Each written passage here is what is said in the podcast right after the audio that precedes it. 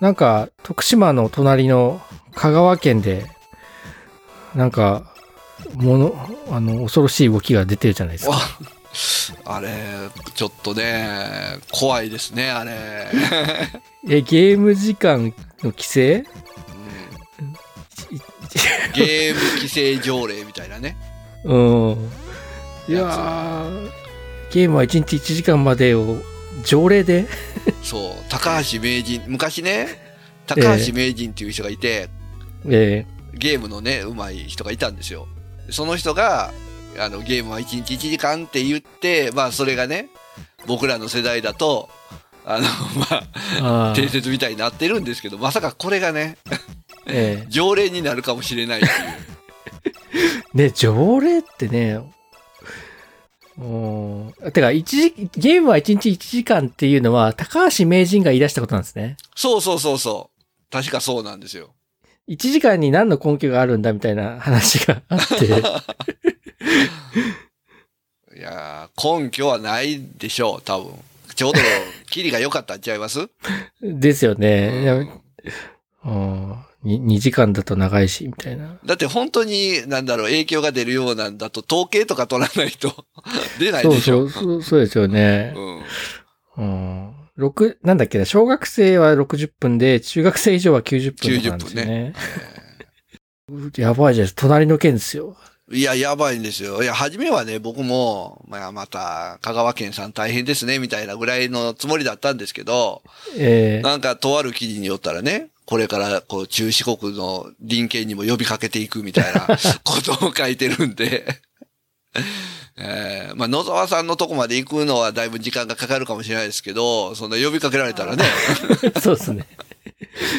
でも実際問題、条例なんかで決めても子供守らないですよね。守らないでしょう。条例で決めることでもないし、普通に親が管理というか注意しとけばいいと思いますけどね。うん、そうですよね。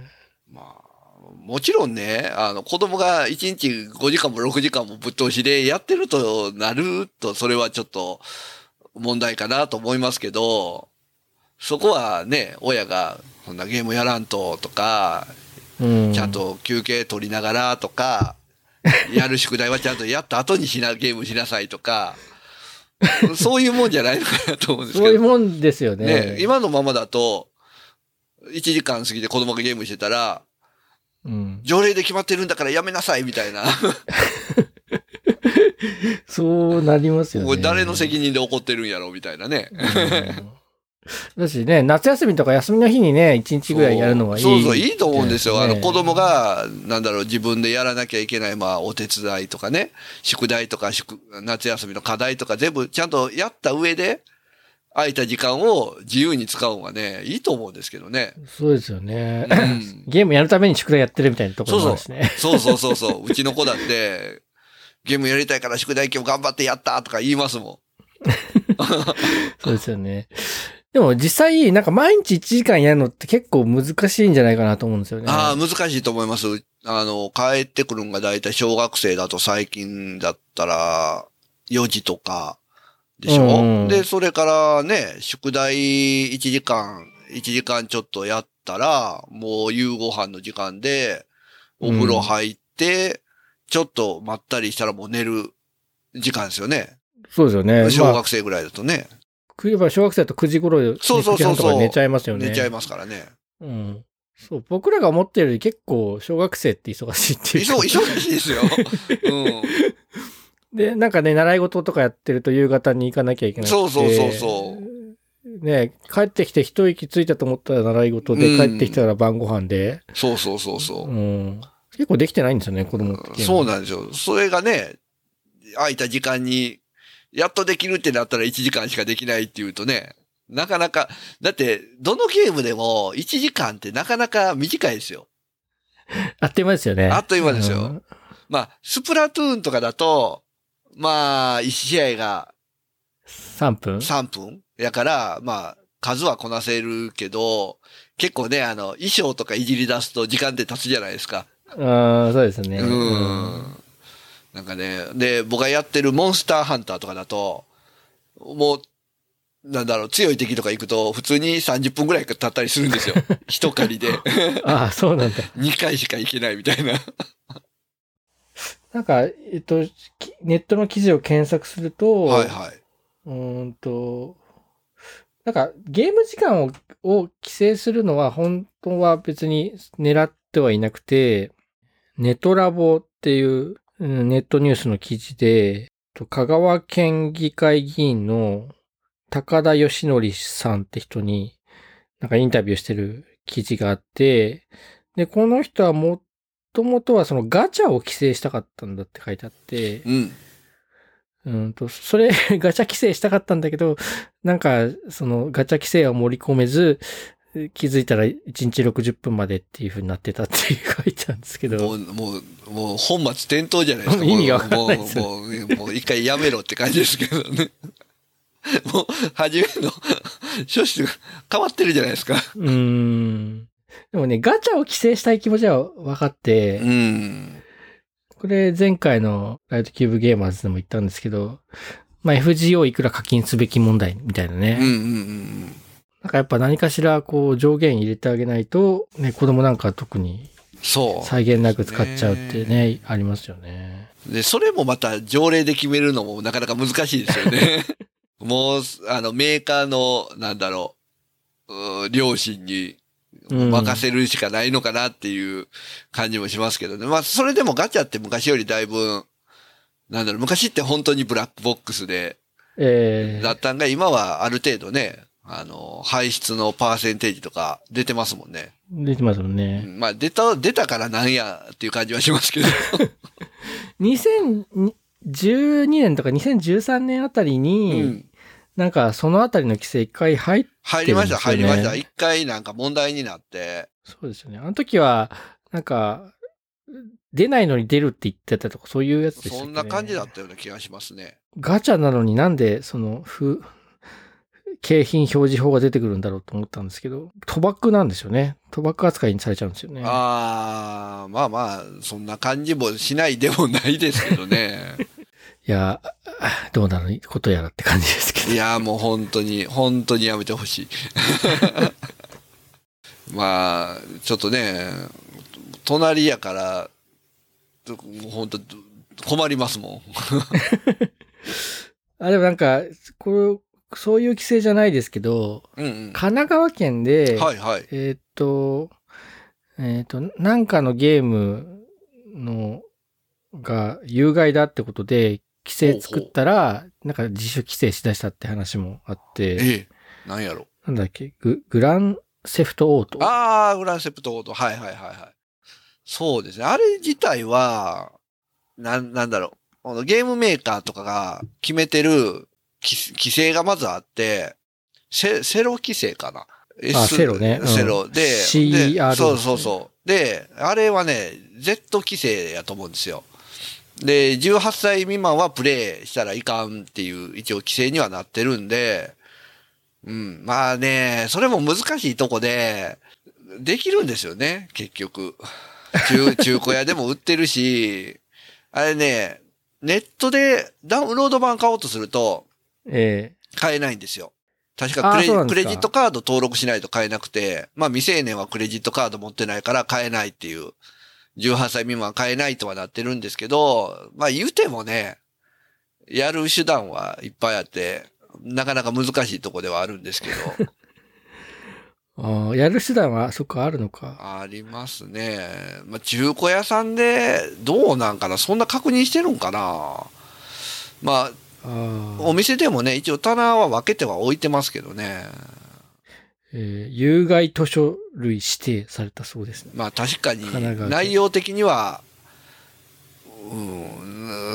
そうやね。ちゃんと分別のある人じゃないと、よろしくない表現はあるんかもしれないですけどね。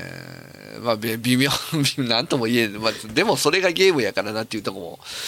ゲームだからね、実際これ物盗んだりとか人を引いたりとかするわけですよね。やったことないけど。そう、だから架空の世界でやっちゃダメなのかっていう問題は確かにね。そうなんですよね。まあでもそんな言ったらね、ゲームだけに限らずテレビでも漫画でもね、小説でも人バンバン死んだり殺したりしてますからね。そうですよね。そう。いやなんかその前デトロイトビカムヒューマンの話したじゃないですか、はいはいはいはい、であの時にお店で物を盗むシーンとか、盗むのをやらせるっていうシーンがあって、はいはい、でその、ね、映画とかで物を盗むのはしょっちゅう出てくるじゃないですか、映画とかアニメで、でただそれとは違うなと思うんですよ。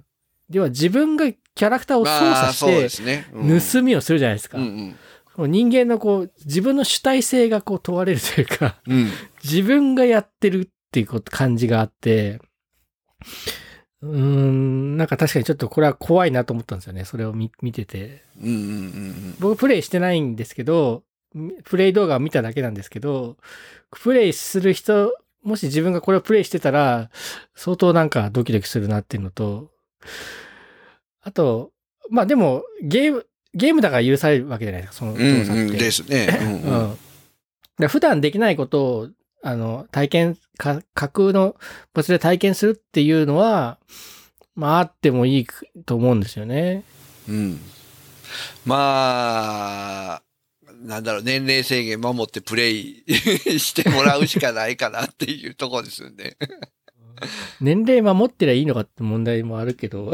まあ、18以上だったら分別があるっていう前提で。ああ、そっか。18以上の人がゲームやってんですかね、そういうのって、やっぱ。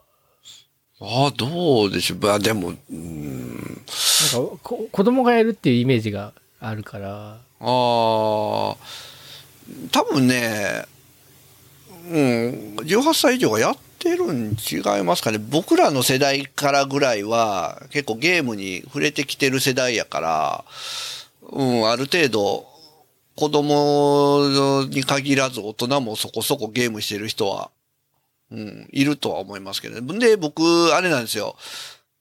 結構自分の周りがゲームする大人が多くてですね。それはこうラジオとかポッドキャストとかやる前からですか？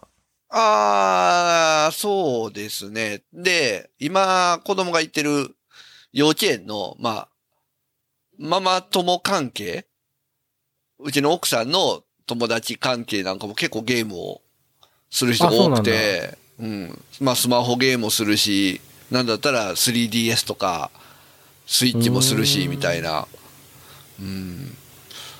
だから結構する人もいるので、逆にしない人がとことんしないっていうイメージはありますね。僕はあんまりリアルで会わないんですよね、ゲームやる人って。あんまりオープンにすることもないですね。わざわざ自分からこうゲームするみたいな。だから多分それも子供がするからそういう話になって、実はうち家族もするんよみたいなことにはなってると思うんですけど、まだまだメジャーな趣味ではないのかなっていう。そうですね、趣味。なんだろう、大手を振ってこうね、ゲームしてますっていうようなイメージではまだないかなっていう感じはしますよね。そうですね。いや、e スポーツがもっと盛り上がったらまた違うんかもしれないですね。違うのかもしれないですね。でも、フォートナイトとかね、あれ、本当世界一になったら何億とか、夢のある、ね。そうですよね。そう、だから、その文脈でいくと、なんか、ちっちゃい頃からお父さんがゴルフを教えてて、もうゴルフ一本で育ってきた子供とか、なんだろう、テニスとかね、あるじゃないですか。多分大坂なおみさんとかそういう感じだし、なんだっけ、石川なんとかさん、ゴルフのとかも、要はお父さんがそういうの好きで教えられる人でってなると、子供ながらになんかプロ顔負けの練習してね、頭角表す人いるじゃないですか。その文脈で e スポーツもなんか第二世代っていうんですかね、こうゲームに理解がある僕ら世代とか、僕らよりちょっと上の世代の子供がガチでやって、賞金かさっていくみたいな。もうありやと思いますけどね。ありですよね。まあ、でも、やろうと思うと、ゲームは1日90分やから、練習もできないっていうね。引っかかってくる。もう確実に香川からプロは誕生しないみたいなね、ことにね、そうですよね。可能性がありますけど。うん俺、プロゲーマーになるから香川から出てくわ、みたいな。そうそう。プロゲーマー目指すためにはちょっと移転します、みたいな話にね、なりかねないですよ。ね、なりかねないですよね。うん、そういう過程が出たら面白いですね。いやー、あるんちゃいます。自分はプロゲーマーになりたかったけど、なれなかったから、子供に夢を託すみたいなね。うん、でも、なんか、何をやればプロゲーマーになれるのかって、こう、まだはっきりしないところありません？一応、プロの団体が今あって、なんか、一応決まってるんですよ。こういう大会で、買って成績残していけば、プロライセンスが与えられるみたいな。いや、なんかその、テニスならテニス、ゴルフならゴルフで、その、こう、もう種目がわかるじゃないですか。はいはい。ああ、種目が、ね。ゲームって一口に言ってもいろんなゲームがあるじゃないですか。そうそう。それはね、今現在プロの人もなんか言ってる人いましたね。今やってるゲームのプロやけど、そのゲームがいつまで続くかわからないみたいな。なんかそういう問題ありますよね。ありますね。で、一緒のゲームでも、こう、バージョンアップみたいな入るじゃないですか。そしたら今まで使ってたキャラが、すごく弱くなったとか、すごく強くなったとか、なんかいろいろやっぱり問題点はまだまだ、始まったばっかりやから多いのかなっていうのはありますけどね。うん。FGO のプロゲーマーとかありえないってからな。まず対戦がないと無理ですよね。対戦がないから厳しい。そっか対戦。対戦がじゃあ要素なのかな。そうですね。今のところは対戦するゲームが多いに違いますか。ぷよぷよとか、ウィニングイレブンとか、サッカーゲームですよね。あとはそういうのもあるんですか？あります。ぷよぷよはパズルゲームですよね。ぷよぷよのその、プロ大会みたいな。あります。あるんだ。はい。へぇー。多分国体とかで、ぷよぷよ入ってたんじゃないかな。国体？国体って何？国体で e スポーツね、あったんかなあるんかなこれから。なんか、そんな情報あったんですよ。国体って、インターハイとかの国体ですか？そうそう。あ、そうなんだ。で、確かぷよぷよ入ってたと思うんですけど、あとサッカーゲームと、レースゲームあるんだ、うん。確か格闘ゲームは入ってなかったと思うんですけど、まあ、あとスマホゲーとかもね、あったり。パズドラとかはそうですね。パズドラとかね、ありますね。いや、なんかその、俺は本当は、野山を駆け巡って虫取りが好きなのに、親に、ストリートファイター5をやれと言われて、泣く泣くやってるんだ、みたいな子供が出てこないと思って限らないというか。いや、本当にね、波動拳コマンド100回みたいなね。もう親指にタコができてみたいなね。そう、そんなことはあるのかもしれない。そういうみたいな。まあ、まだまだね、業界自体が安定してないんで、厳しいと思いますけど。なんか、その、ルールが、こう、あんまりその、ゲームの開発会社とかの意向で変わらないとかが大事ですよね。ああですね。でも、その、ストリートファイター5は、なんか、去年かな、コントローラーがね、一時期問題になって、ヒットボックスとかそう。そのヒットボックスがちょっと問題になったんですよね。その問題になったヒットボックスは、ヒットボックスっていう商品名じゃなくて、ヒットボックス型コントローラー。ヒットボックスのこの形を真似て、自作したコントローラーで、で、まあ、それが問題になって、結構ね、いろいろあったんですけど。そこ何コントローラー持ち込み可なんですか？そういうの。大体ね、ストリートファイター5とか格闘ゲームはみんな自分のコントローラー持っていて、それで対戦って感じですね。あー、そっか。そう。だから、この前だ、ゲーミングマウスの話したじゃないですか。で、ゲーミングマウスでそのボタンにマクロを割り当てられるみたいな話があって、例えば、その、自作したコントローラーに、うんうん、その、1秒間に16回連打できるボタン仕込むとかもできちゃうわけですよね。ああ、それはちょっとフェアじゃないというか。で、まあ、それはね、禁止はされてて、もともとそれは禁止なんですけど、なんかね、問題になったのは、左っていうボタンを押しながら、右を押すと、後から押した右が優先されるみたいな、こう、同時にボタンを押したときに、なんかこっちが優先されて、こっちは優先されないとかで、こう、プレイに有利不利が出るとか、まあ、あとは、こう、ボタンを追加してたのかな。ああ。普通だったら4個しかないのに、こう、ボタンが1個か2個多かったんですよね。ああ。で、まあ、そのボタンは別に、それを押したから必殺技が一発で出るとかそういうボタンではないんですけど、なんかそのボタンが多いんがダメだとか、そこはこうギリギリ攻めてるわけですか、レギュレーション。そうで決まってなかったんですよ、そんなんは今までなかったんですよね。でなかったのに、それがまあとある有名なこのプロゲーマーさんがこれいいわって言って使い始めて注目されたがために。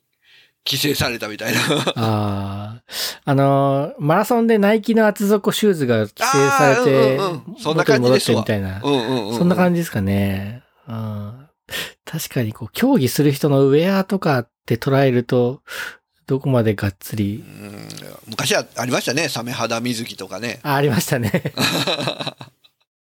うん、でもゲームはなんかもうコントローラーとか全部大会主催者支給とかにした方がまあ本当を言えばねいいんじゃないかなって感じがするけど、それが一番いい、いいのかな、公平なんかなと思いますけどね。なんかうん。スプラトゥーン2のスプラトゥーン甲子園っていうのがあるんですけど、スプラトゥーンの大会は多分もう全部支給なので、支給っていうかもうプロコンででモニターとかヘッドホンは全部大会側が用意したものを使ってると思うんで。おで、あと、その、ギアっていう、なんか、服があるんですよね。